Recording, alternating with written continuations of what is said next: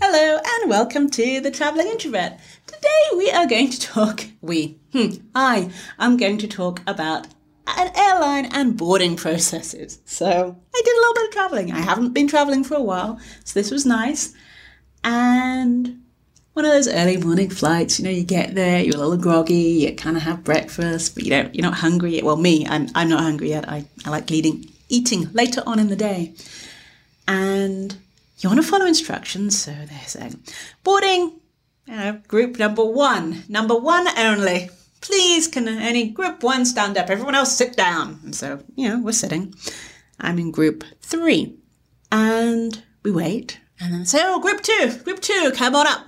And group two comes up. And that, that, that was it. That, there were no more announcements. Group three and four apparently did not exist. To the point where I was like, I'm just going to go on the end of this line and and see what happens. And I'm looking at someone and I like, so, so what number are you? And she's like, three, but they haven't called it yet. And the person in front of me, what number are you? She says, four, but yeah. And so this airline managed to call group one and two and didn't give any care whatsoever about groups three and four. Maybe we get on the plane eventually. Well, actually, no. You know what happens? We get on a bus to get on the plane, which is fine, except the bus gets to the plane and we sit there.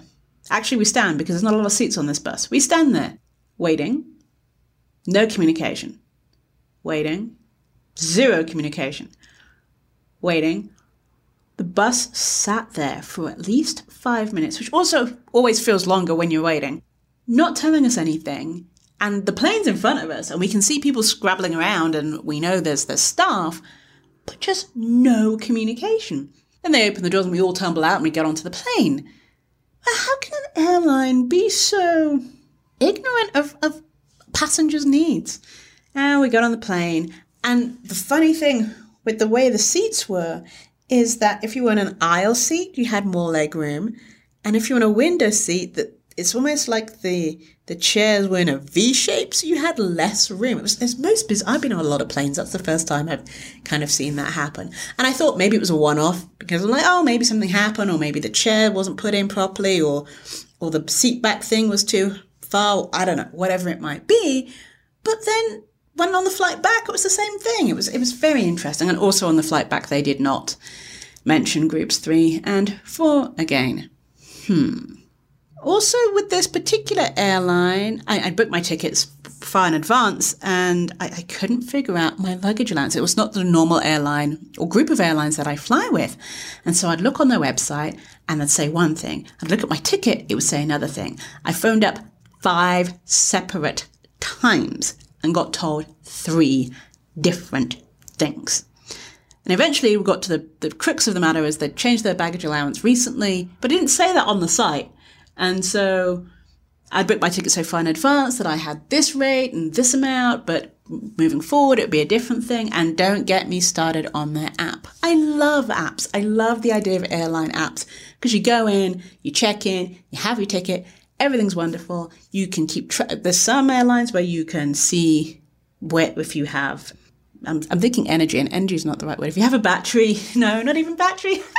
if you can charge your phone, computer, whatever on the plane, if there's food or where the flight is coming from, it's almost like FlightAware, but in an app. And this airline, their app was literally an embedded link to their website. Why have an app? If you're going to have an app, do it properly. So, what's the point of this particular episode? Airlines. I'm all for following the rules and getting on the plane when I'm supposed to, but every now and then, sometimes it just pays not to do that because otherwise I wouldn't have gotten on my flight. Hmm, bizarre. Looking forward to flying again soon. Please tell me what are your favourite airlines and why. I would love to know. And I, uh, what's my favourite airline? Asiana is one of my favourite airlines because you always get slippers. They always give out slippers on the flight, no matter if you're in economy. It's wonderful. All right. Thank you very much. This is the Traveling Introvert. See you next time.